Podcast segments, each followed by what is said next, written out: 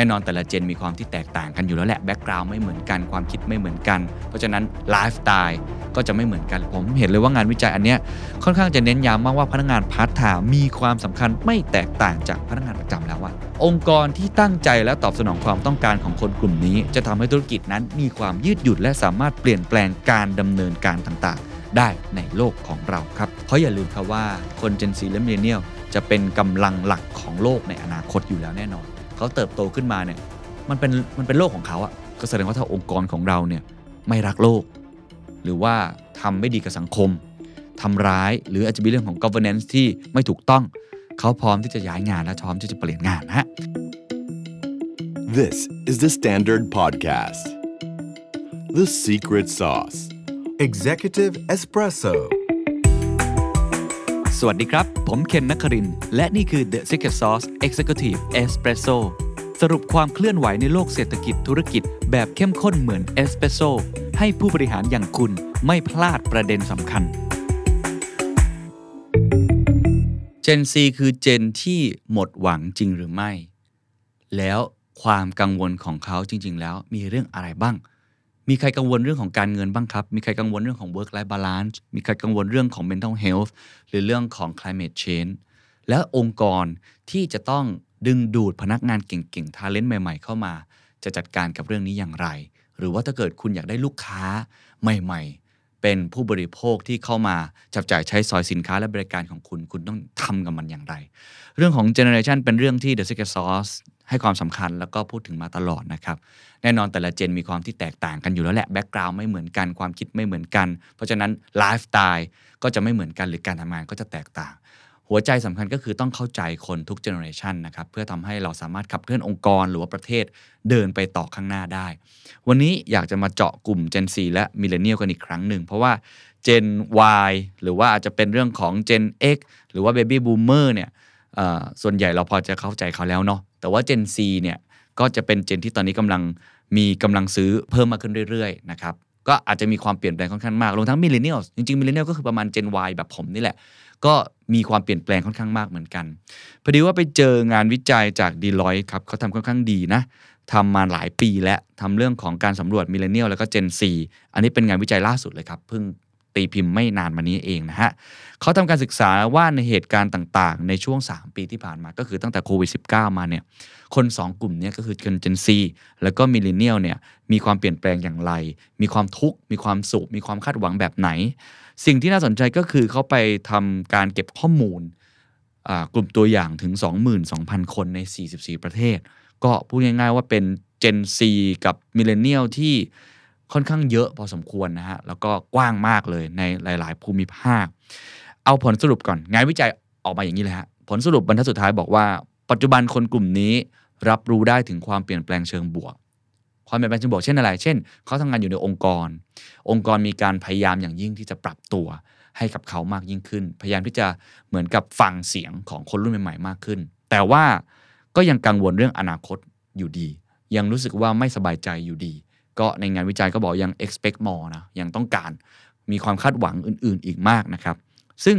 สิ่งที่น่าสนใจคือเขาแบ่งเป็นหัวข้อ 4 หัวข้อที่ทำให้เราได้เห็นภาพนะครับ มีหลักๆ 4 หัวข้อที่เขาไปทำการวิจัย แล้วก็สอบถามเรื่องของความกังวล หรือว่าการดำเนินชีวิตของคน Gen Z และ Millennial เสียข้อนี้มีตั้งแต่อันแรกครับ เรื่องของเงินก็คือ financial concern ก็คือไปถามว่าเงินตอนนี้พอใช้ไหมเป็นยังไง เงินเฟ้อกระทบเขามากน้อยแค่ไหนโควิดเป็นเป็นยังไง 2. ครับเรื่องของความกังวลในแง่ของ work life balance นะฮะก็คือเรื่องของการงานของเขา ซึ่งมุมนี้เนี่ยมันจะโยงไปถึงเรื่องของอพฤติกรรมต่างๆ ขององค์กรที่มีอยู่ในภายในองค์กรด้วยเรื่อง harassment เรื่อง DEI diversity equity inclusion แบบนี้ด้วยนะครับ หรือว่าเรื่องของ work life balance ที่เกี่ยวข้องกับ hybrid workplace อันที่ 3 คือเรื่องของ mental health ซึ่งเป็นเรื่องที่เขาให้ความสำคัญค่อนข้างมากเนาะแล้วก็คนรุ่นนี้เป็นคนที่ มีปัญหาเรื่องสุขภาวะทางจิตพอสมควรทีเดียว แล้วก็อันสุดท้ายแน่นอนครับ เป็นเจนที่กำลังได้รับผลกระทบมาก ๆ เลย แล้วก็เขาจะเป็นคนที่แบกรับเป้าหมาย net zero ที่เราตั้งกันไว้ 30 ปีข้างหน้าแน่นอนนะก็คือเรื่องของ climate change ก็เป็น 4 มุมที่จะมาพูดคุยกันนะครับ ผมอยากจะไปทีละเรื่องแต่ว่าก่อนอื่นเนี่ยเอาเอาข้อสรุปที่เมื่อกี้ผมพูดไปแล้วแต่มาขยายความต่ออีกเล็กน้อย มีบางข้อมูลที่ผมอยากจะเกริ่นให้ทุกท่านได้ฟังก่อนละกันเนาะ อย่างที่ผมบอกไปแล้วว่า Gen Z และ c o m m i l l e n n i a l รับรู้ได้ถึงความก้าวหน้า แต่ว่าพวกเขาเนี่ยคาดหวังมากกว่านี้นะครับอย่างเช่น ยกตัวอย่างเรื่องของความพึงพอใจกับความยืดหยุ่นในที่ทำงาน ก็ต้องบอกว่า Gen Z เนี่ยมีความพอใจที่เพิ่มมากขึ้นจาก 23%เป็น 32%เขาเทียบกับปี 2562 จนมาถึงช่วงปีปัจจุบันก็คือ 2566 นะฮะ ก็คือก่อนโควิด แล้วก็ช่วงโควิดนี่เองหลังโควิดแล้วแล้ว ส่วน Millennial ครับจาก 19%ขึ้นมาเป็น 29%นะครับ ความพึงพอใจในการพยายามผลักดันเรื่อง DEI ก็คือ diversity equity inclusion ความหลากหลายความเท่าเทียม แล้วก็การมีส่วนร่วมของนายจ้าง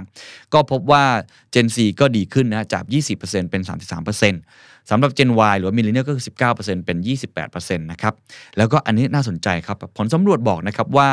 8 ใน 10 ของ Gen Z และ Millennial จะเลือกทำงานกับนายจ้างที่มีนโยบายเรื่องของสุขภาพจิตเป็นหลักครับก็คือเขาใช้นโยบายด้านสุขภาพจิต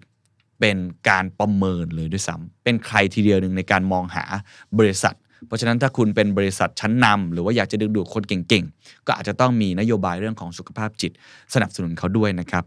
อ่อยังมีอันนึงตัวเลขนี้ก็น่าสนใจครับเขาบอกว่าเห็นด้วยอย่างมากว่าบริษัทกำลังทำอะไรบางอย่าง เพื่อปกป้องสิ่งแวดล้อม ก็พบว่าเพิ่มขึ้นนะ แม้ว่าอาจจะเป็นตัวเลขที่ไม่เยอะมากนัก แต่ก็เห็นความพยายามขององค์กร Gen Z จาก 13%เป็น 19% Millennial 12%เป็น 17%นะครับ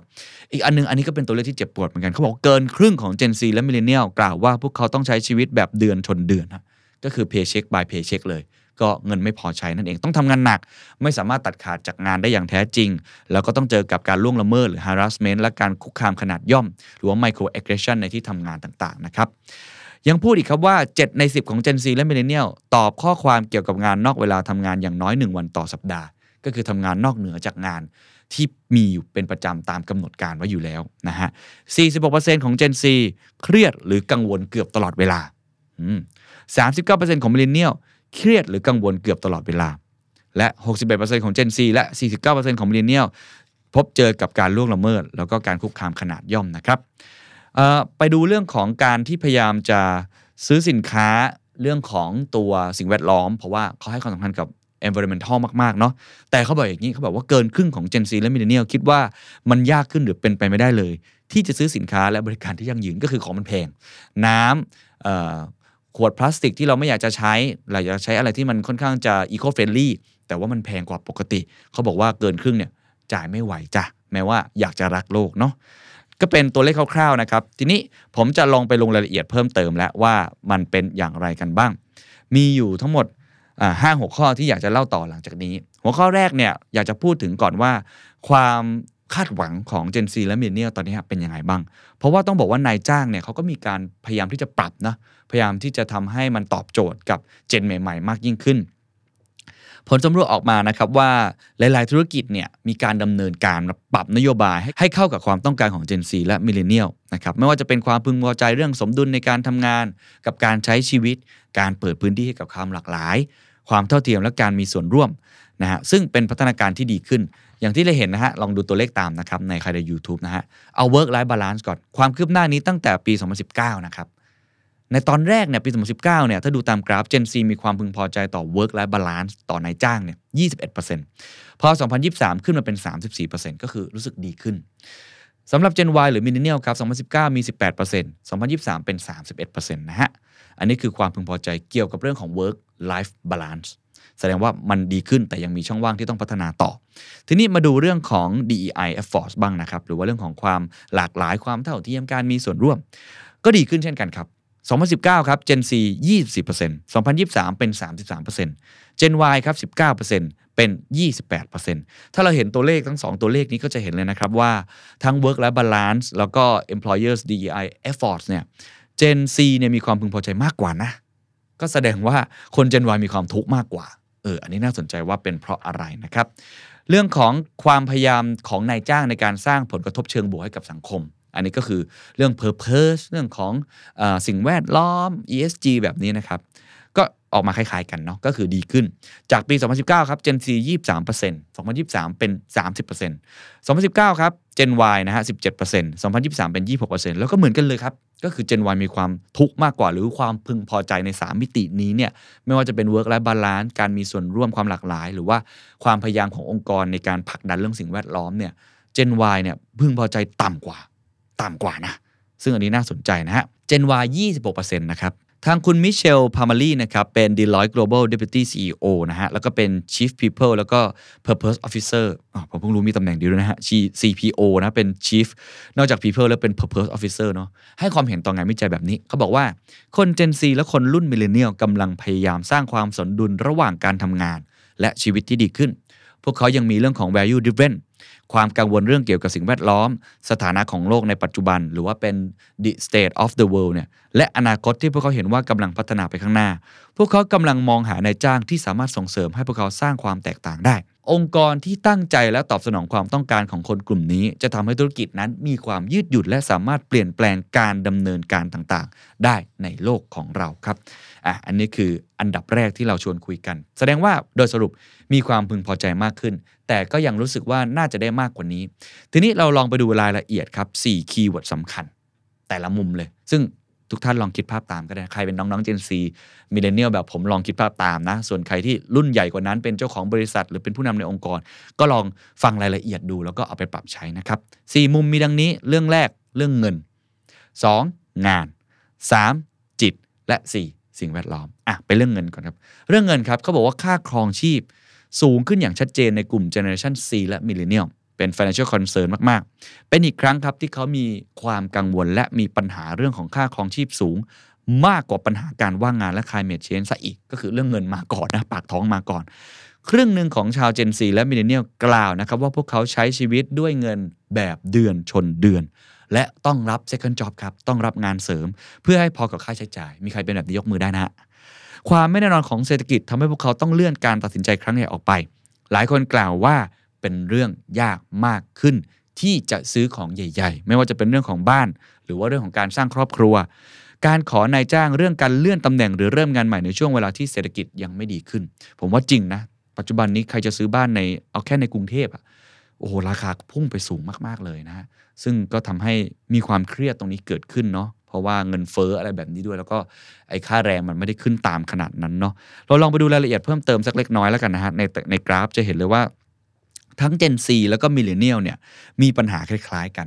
แล้วก็ถ้าดูแต่ตัวเลขเนยนะฮะว่าคนที่มีความกังวลมากกว่าเนี่ยส่วนใหญ่แล้วเนี่ยมักจะเป็น Gen Y ครับหรือ Millennial จะมีความกังวลมากกว่านะฮะไม่ว่าจะเป็นเรื่องของ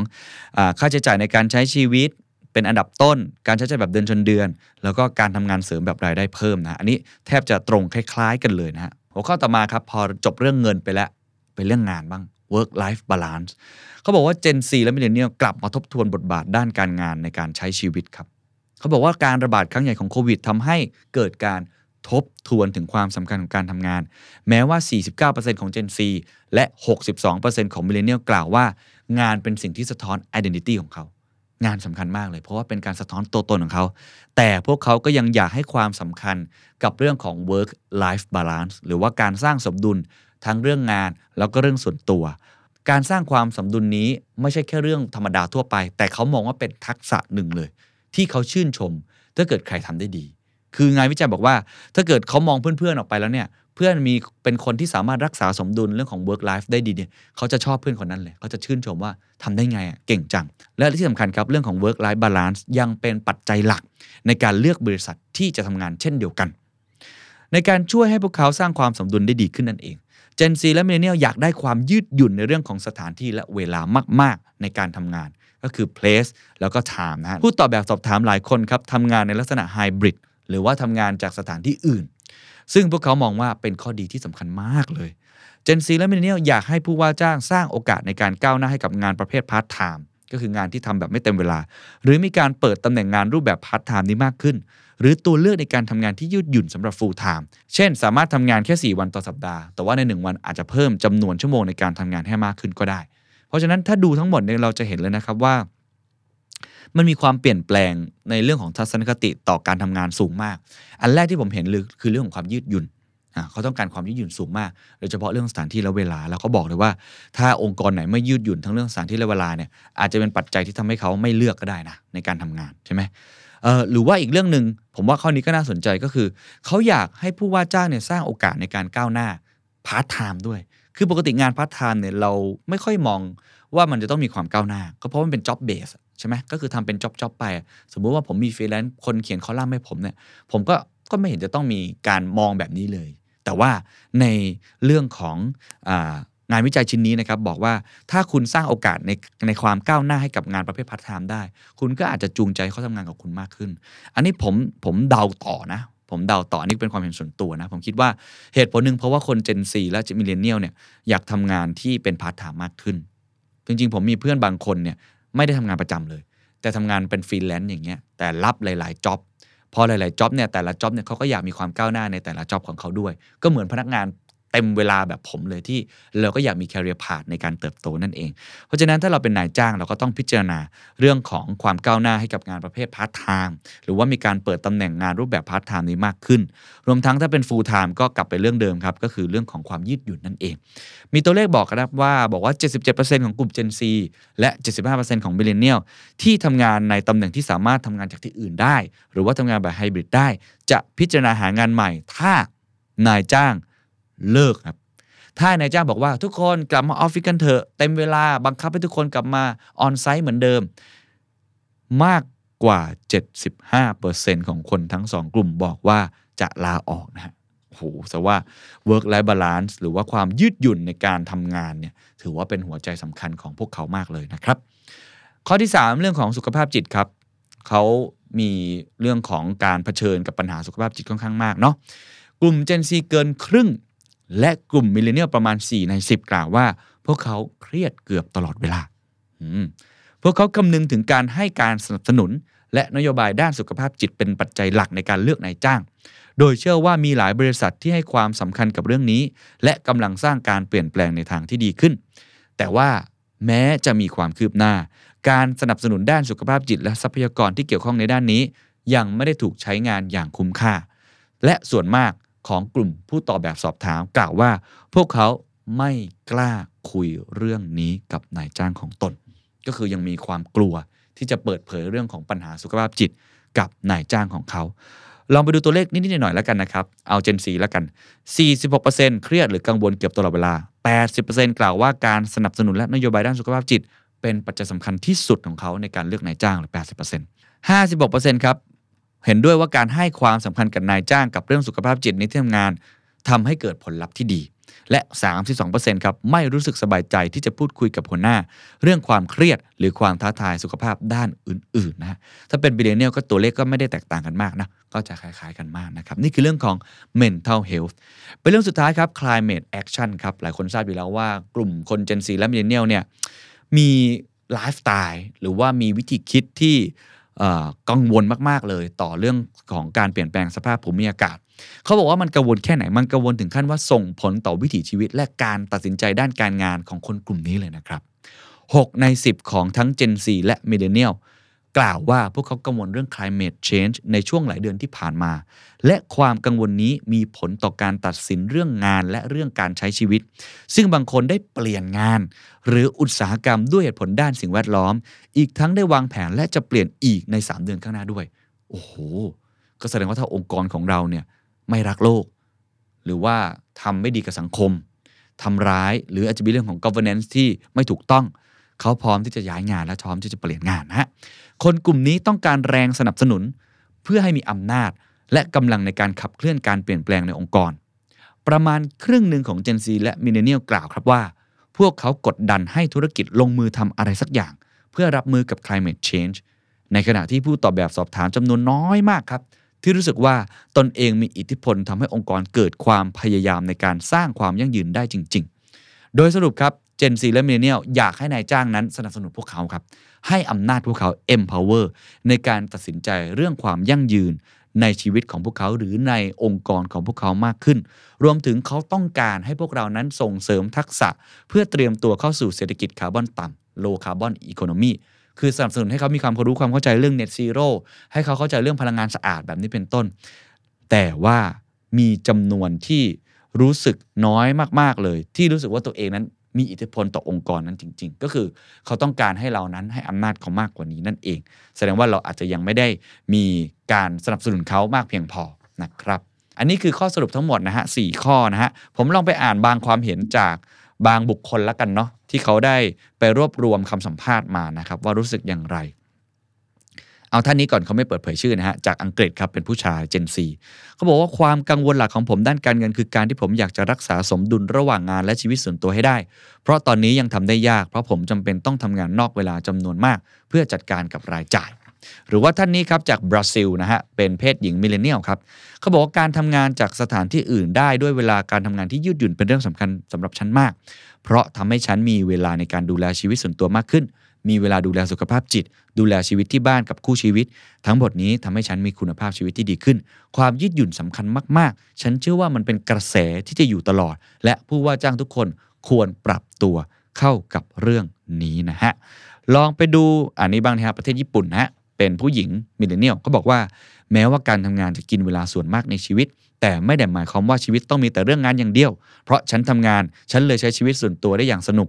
และเพราะฉันชีวิตส่วนตัวได้อย่างสนุก ฉันจึงมีพลังที่จะไปทำงาน ก็คือ 2 ด้านนี้มันเป็นหยินกับหยางที่ต้องไปคู่กัน ฉันคิดว่าเป็นเพื่อนงานและชีวิตส่วนตัวตอบโจทย์ทั้งคู่ทำให้ฉันเป็นตัวของตัวเองได้อย่างดีที่สุดนั่นเองนี่ฮะนี่ก็คือความเห็นจากคนญี่ปุ่น เอาอันสุดท้ายแล้วกันเนาะอันนี้ค่อนข้างจะน่าสนใจมากเลยเเป็นเพศชายเจนซีจากแอฟริกาใต้ครับเขาบอกว่า ผมเคยปฏิเสธบริษัทและงาน เพราะผมเชื่อในเรื่องการสร้างความยั่งยืนให้กับสิ่งแวดล้อม ผมปฏิเสธที่จะเป็นส่วนหนึ่งของอะไรก็ตาม ที่ไม่คำนึงถึงสิ่งแวดล้อมอื้อหือหลาย ๆ องค์กรฟังเราก็ต้องคิดค่อนข้างเยอะนะฮะ มีท่านไหนที่ฟังอยู่แล้วเป็น Gen Z เป็น Gen Y จริง ๆ ผมก็ Millennial ใช่ไหม comment กันเข้ามานะครับว่าคุณมีความเห็นต่อเรื่องเงินอย่างไร ในปัจจุบันในรอบ 3 ปีที่ผ่านมา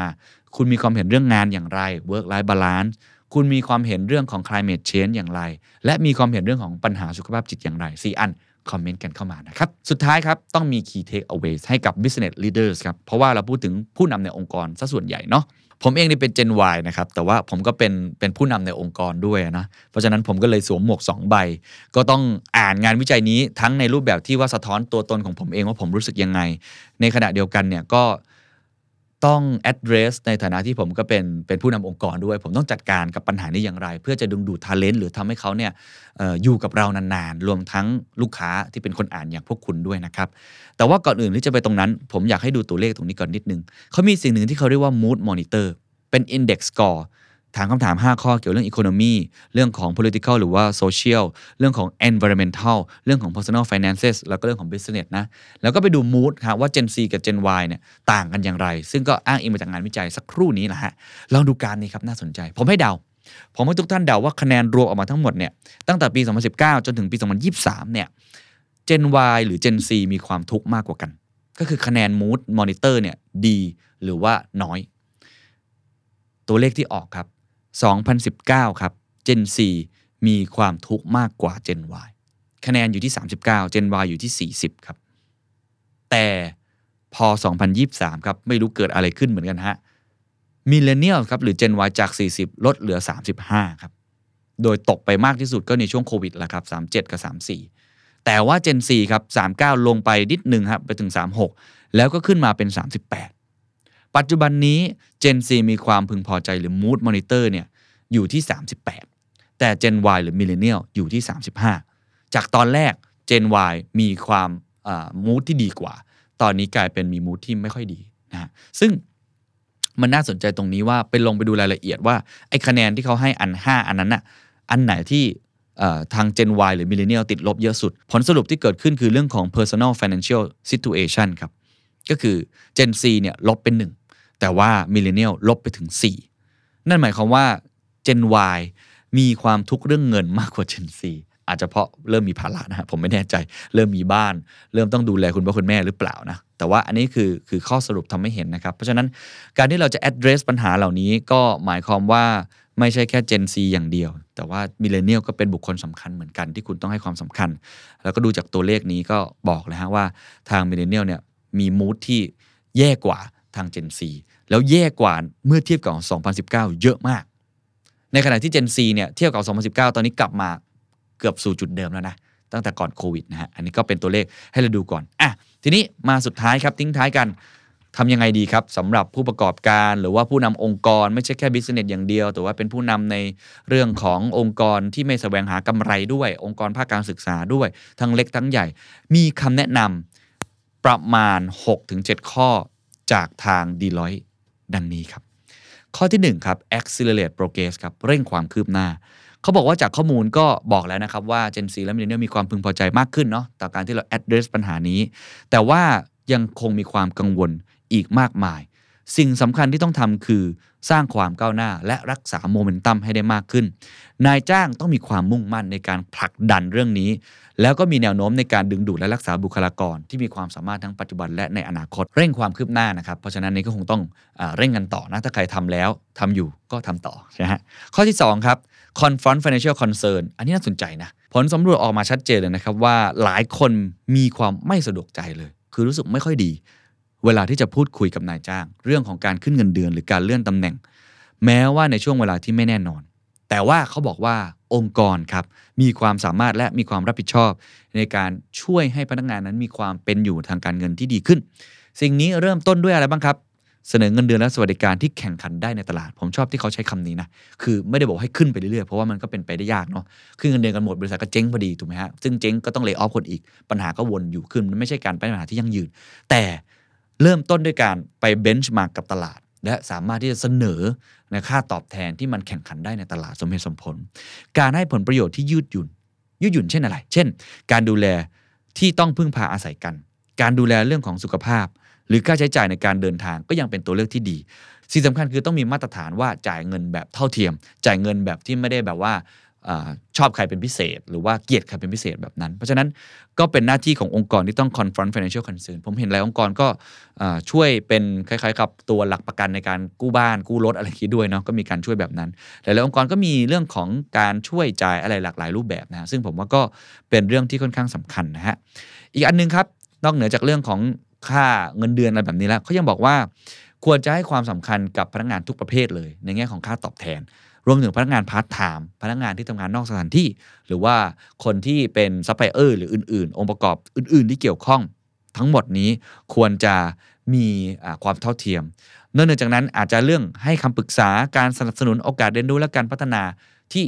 มีความเท่าเทียมในการเติบโต มีช่องทางการสื่อสารที่ชัดเจนนะฮะเปิดกว้างให้พวกเขาเนี่ยพูดคุยอย่างตรงไปตรงมาเกี่ยวกับนายจ้างมากขึ้น เรื่องของสถานการณ์ทางการเงินของเขานั่นเองนะครับนี่คือข้อที่ 2 ข้อที่ 3 ครับ ข้อนี้สำคัญมากนะเขาบอก enable flexibility in where and when people work where กับ when สำคัญมากก็อย่างที่ผมกล่าวไปแล้วตั้งแต่ต้น ว่าข้อนี้เป็นข้อที่เขาคอนเซิร์นมากๆเลยนะฮะเพราะฉะนั้นความยืดหยุ่นและความไว้วางใจนะมาคู่กันนะ flexibility แล้วก็ trust เนี่ยเป็นศูนย์กลางของสภาพแวดล้อมที่ทุกคนสามารถประสบความสำเร็จได้ แม้ว่าบางองค์กรเนี่ยอาจจะเรียกผู้ ทำงานเนี่ยกลับมาที่สำนักงานแล้วก็ตามนะ แต่ว่าผู้นำควรมุ่งเน้นไปที่การออกแบบการปฏิบัติงานที่เหมาะสม พิจารณากลยุทธ์การทำงานแบบผสมผสานก็คือ hybrid workplace และบรรเทาเรื่องของความกังวลที่พนักงาน อาจจะมีผลกระทบเกิดขึ้นจากการทำงานในลักษณะนี้ เพราะฉะนั้นต้องดูในเชิงรายละเอียด ผมเข้าใจครับว่าบางหน่วยงานเนี่ยให้ทำงานที่บ้านไม่ได้ คุณต้องมาที่ไซต์ อ่าอย่างเช่นทำก่อสร้างเงี้ยคุณจะให้เขาทำงานจากที่บ้านก็คงเป็นไม่ได้ หรือว่าทำงานที่เกี่ยวข้องกับความปลอดภัยมาก ๆ เลย Cyber Security สูงมาก คุณต้องมาทำที่ที่มีเรื่องของ Cyber Security ที่ดีมากๆเนี่ยมันเป็นความลับบริษัทเนี่ยก็ต้องมาที่ไซต์งาน สิ่งที่เขาอยากจะเน้นก็คือ ควรจะมีกลยุทธ์นะฮะที่จะบรรเทาผลกระทบหรือความกังวลที่เกิดขึ้น เขาบอกว่าความคาดหวังที่ชัดเจนพร้อมกับการแจ้งให้ทราบล่วงหน้า อ่าการสื่อสารนะสำคัญมากๆ เพื่อพนักงานมีทั้งความยืดหยุ่นและการคาดการได้ในการทำงาน รวมทั้งกลับไปปรับเวลายืดหยุ่นเวลาของตัวเอง คือคุณจะทำให้เขาทำงานแบบนี้ก็ได้แบบนั้นก็ได้แล้วแต่ แต่สื่อสารให้เขาบอกก่อนล่วงหน้า เขาจะได้ไปจัดการชีวิตตัวเองถูก ข้อมูลนี้แสดงให้เห็นว่ามีความต้องการเพิ่มขึ้นในหมู่ Gen Z และ Millennial สำหรับงานพาร์ทไทม์ที่มีโอกาสก้าวหน้าในอาชีพเทียบเท่ากับงานประจำเช่นเดียวกับงานประจำที่มีชั่วโมงการทำงานที่ยืดหยุ่นกว่านะครับ อ้อันนี้ผมเห็นเลยว่างานวิจัยอันเนี้ยค่อนข้างจะเน้นย้ำมากว่าพนักงานพาร์ทไทม์มีความสำคัญไม่แตกต่างจากพนักงานประจำแล้วอะทั้งในแง่ของเมื่อกี้ก่อนอันนี้คือเรื่องของ financial เนาะ อันนี้ก็เป็นเรื่องของความยืดหยุ่น เพราะฉะนั้นก็คงต้องให้ความสำคัญอ่าในมุมมองผมเองผมก็คิดคล้ายๆกันนะครับว่าอนาคตเนี่ยไอ้คำว่าสัญญาประชาคมเรื่องของการจ้างงานเนี่ยต้องเปลี่ยน ในอดีตวิธีการจ้างงานของเราก็คือเป็นเป็นแบบ full time part-time เนี่ยเป็นส่วนน้อย แต่ในอนาคตอาจจะเป็นการทำงานแบบ gig economy อะก็คือทำงานแบบเป็น gig กันอะ แบบที่เป็นลักษณะเปอร์เซ็นต์ที่เพิ่มขึ้นก็เป็นไปได้ เพราะฉะนั้นองค์กรอาจจะต้องมานั่งร่างสัญญาการว่าจ้างงานแบบใหม่ก็เป็นไปได้นะครับ นี่คือข้อ 3 ครับ ข้อที่สี่4 ครับ จะต้องมีการต่อสู้กับตัวการที่ทำให้เกิดความเครียดและความกังวลของสุขภาพจิตนะครับองค์กรต้องมีความใส่ใจเรื่องของปัญหาสุขภาพจิตนะครับเขาบอกว่าทรัพยากรในการดำเนินการสนับสนุนด้านสุขภาพจิตเนี่ยถูกใช้น้อยเกินไป พนักงานหลายคนหยุดงานเพราะปัญหาสุขภาพจิตกลับไม่เปิดเผยเหตุผลที่แท้จริงให้กับนายจ้างทราบ นายจ้างควรออกแบบสภาพแวดล้อมการทำงานที่ดี โดยผู้นำที่เอมพัตตีครับเห็นอกเห็นใจ ผู้อื่นจะพูดถึงเรื่องสุขภาพจิตทำให้พนักงานสามารถพูดความต้องการของตนโดย ไม่กลัวว่าจะถูกตัดสิน และรู้ว่าเขาปลอดภัยไม่เป็นไรที่จะพูด การสร้างสมดุลระหว่างการทำงานและชีวิต การฝังวัฒนธรรมที่ไม่แบ่งแยก ผู้คนจะรู้สึกว่าสามารถเป็นตัวเองได้อย่างแท้จริง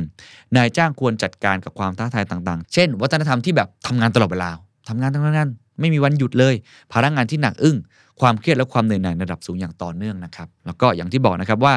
80%ของผู้ตอบแบบสอบถามกล่าวครับว่าการพิจารณานโยบายด้านสุขภาพจิตของนายจ้าง หรือนโยบายก่อนที่จะรับงาน การให้ความสำคัญกับสุขภาพจิตในที่ทำงาน เป็นสิ่งสำคัญมาก ๆ เลยที่เขาจะเลือกบริษัทนั้นๆ หรือว่าจะอยู่กับบริษัทนั้นๆ ต่อนะฮะข้อ 5 ครับ ต้อง address non inclusive behaviors ต้องจัดการกับพฤติกรรมแบ่งแยก และเลือกปฏิบัติ ต้องทำให้มันออกไปให้ได้นะต้องทำให้ได้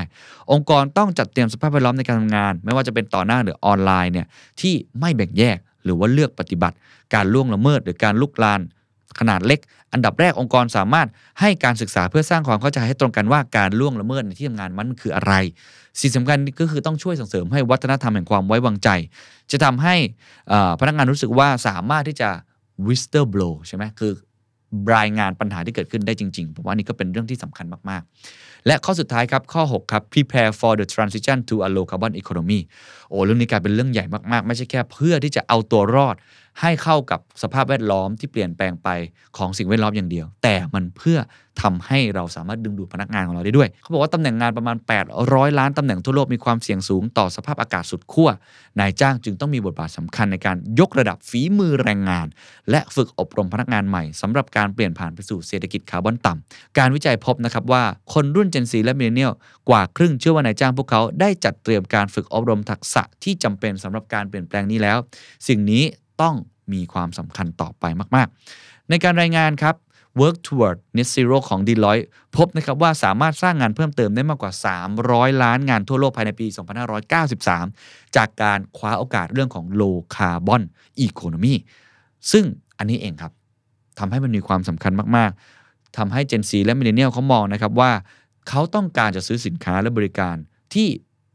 environmental concern มาก ๆทำให้มันจับต้องได้มากขึ้น อันนี้แสดงให้เห็นเลยครับว่าเป็นโอกาสมากเลยของอุตสาหกรรมต่างๆ ถ้าเกิดเราสามารถที่ทำให้ไอ้ low carbon economy เนี่ยมันราคาเข้าถึงได้ แสดงว่ามันมีดีมานอยู่แน่นอนนะฮะนอกเหนือจากนี้ครับ คน Gen Z และคนรุ่นมิเลเนียลยังต้องการให้นายจ้าง ให้ความรู้และสนับสนุนพวกเขาเกี่ยวกับการใช้ชีวิตที่ยั่งยืนอีกด้วย ก็ถือว่าน่าสนใจมากๆนะครับ โดยสรุปครับ คุณมิเชลที่เป็นคนทำงานวิจัยอันนี้บอกนะครับว่า การที่ คนวัย Gen Z และมิลเลนเนียลเนี่ยเขาเจอกับความท้าทายในช่วงเปลี่ยนผ่านที่สำคัญในเรื่องของชีวิต มันถือว่าเป็นช่วงเวลาที่พวกเขาเนี่ยกำลังเติบโตด้านการงาน แล้วก็การวางแผนสำหรับอนาคต เพราะฉะนั้นผมอาจจะพูดในมุมหมวกของอผู้ว่าจ้างแล้วกันเนาะหรือองค์กรหรือผู้นำองค์กรที่หลายท่านฟังอยู่แล้วกันนะครับ ก็ควรจะให้ความสำคัญอันแรกก่อนเลย ผมว่าต้องเปิดใจก่อนทำความเข้าใจ งานวิจัยนี้ก็พยายามทำให้เราเข้าใจมากมากขึ้นนะเข้าใจตัวผมมากขึ้นด้วยนะ ต้องเปิดใจก่อนว่ามันมีปัญหาจริงที่เกิดขึ้น และมันอาจจะเป็นเเขาเรียกว่าคอนเซิร์นที่แตกต่างจากคนรุ่นก่อนๆไม่ว่าจะเป็น Gen X หรือว่า Baby Boomer นะฮะอาจจะแตกต่างกันอันแรก อันที่2ครับต้องวางแผนเพื่อให้เกิดความก้าวหน้าในการแก้ไขปัญหาต่างๆ ที่สำคัญ ก็คือต้องมีการลงมือแก้ไขปัญหานี้อย่างจริงจัง ไม่ว่าจะเป็นเรื่องของ financial ไม่ว่าจะเป็นเรื่องของ environmental แบบนี้เป็นต้น ก็ต้องมีการวางแผนแล้วก็ address ปัญหา รวมทั้งมีการลงมือทำให้เกิดการแก้ปัญหาอย่างจริงจัง ข้อที่3ครับสำคัญมาก ๆ เลย เมื่อลงมือทำไปแล้วต้องรักษาด้วย รักษาแผนการดำเนินงานที่มีความคืบหน้าไว้ คือมันเป็นเรื่องของการเดินทางนะครับ มันไม่ใช่เรื่องของการทำครั้งเดียวแล้วจบ ต้องเป็น journey เพราะอย่าลืมครับว่าคน Gen Z และ Millennial จะเป็นกำลังหลักของโลกในอนาคตอยู่แล้วแน่นอน เขาเติบโตขึ้นมาเนี่ยมันเป็นมันเป็นโลกของเขาอะถูกไหมฮะมันเป็นประเทศของเขา มันเป็นสังคมของเขาในอนาคต เขาจะเป็นคนที่มีบทบาทสำคัญมากเลย ถ้าเกิดว่าเราไม่ทำสิ่งเหล่านี้เป็นการเดินทาง เป็น journey ก็คือปรับเปลี่ยนไปตลอด ปีข้างหน้าอาจจะมีผลสำรวจที่เปลี่ยนไปก็ได้ อาจจะมีอะไรใหม่ ๆขึ้นมา สมมติเจ้า Vision Pro ของ Apple ขึ้นมาอาจจะมีความ concern ใหม่ๆก็ได้ถูกไหมครับ เพราะฉะนั้นองค์กรก็ต้องติดตาม ปัญหาที่เกิดขึ้น ดูต้นตอของปัญหาที่เกิดขึ้น แล้ว address กับสิ่งเหล่านี้เป็น journey ทำอย่างต่อเนื่อง แล้วก็พยายามทำให้สิ่งเหล่านี้เนี่ยมันตอบโจทย์กับความต้องการของคนกลุ่มเหล่านี้ให้ได้มากที่สุด เพราะเมื่อเราทำสิ่งเหล่านี้เปิดใจเข้าใจเขามากขึ้น ลงมือทำวางแผนอย่างจริงจังดำเนินการอย่างต่อเนื่องมีความคืบหน้าที่ชัดเจน เราทำสามสิ่งนี้ไปครับ ถามว่าคนที่ได้ประโยชน์คือใครครับ แน่นอนครับ คนที่ได้ประโยชน์ก็คือเป็นคนกลุ่มนี้ เพราะว่าเขาได้การตอบสนองความต้องการของเขา แต่ประโยชน์จริง ๆ มันจะตกอยู่กับองค์กรของคุณ มันจะตกอยู่กับสังคมของคุณ มันจะตกอยู่กับประเทศของคุณทำให้เขาไม่ต้องย้ายไปสู่ประเทศอื่น ๆ และถ้าเกิดมันกลับมาสู่ประโยชน์ขององค์กรของคุณประเทศของคุณ สุดท้ายคนที่ได้คือใครครับ ก็คือทุกคนนั่นเองที่ทำให้เดินหน้าไปพร้อม ๆ กันได้ เพราะฉะนั้น นี่คือสิ่งสำคัญนะครับเรื่องของเจเนเรชันเป็นสิ่งที่เราคงจะต้องอศึกษาค้นคว้าทำความเข้าใจ แล้วก็ต้องเปิดใจคุยซึ่งกันและกัน ไม่ว่าจะเป็นคนเจนไหนก็ตามที สวัสดีครับ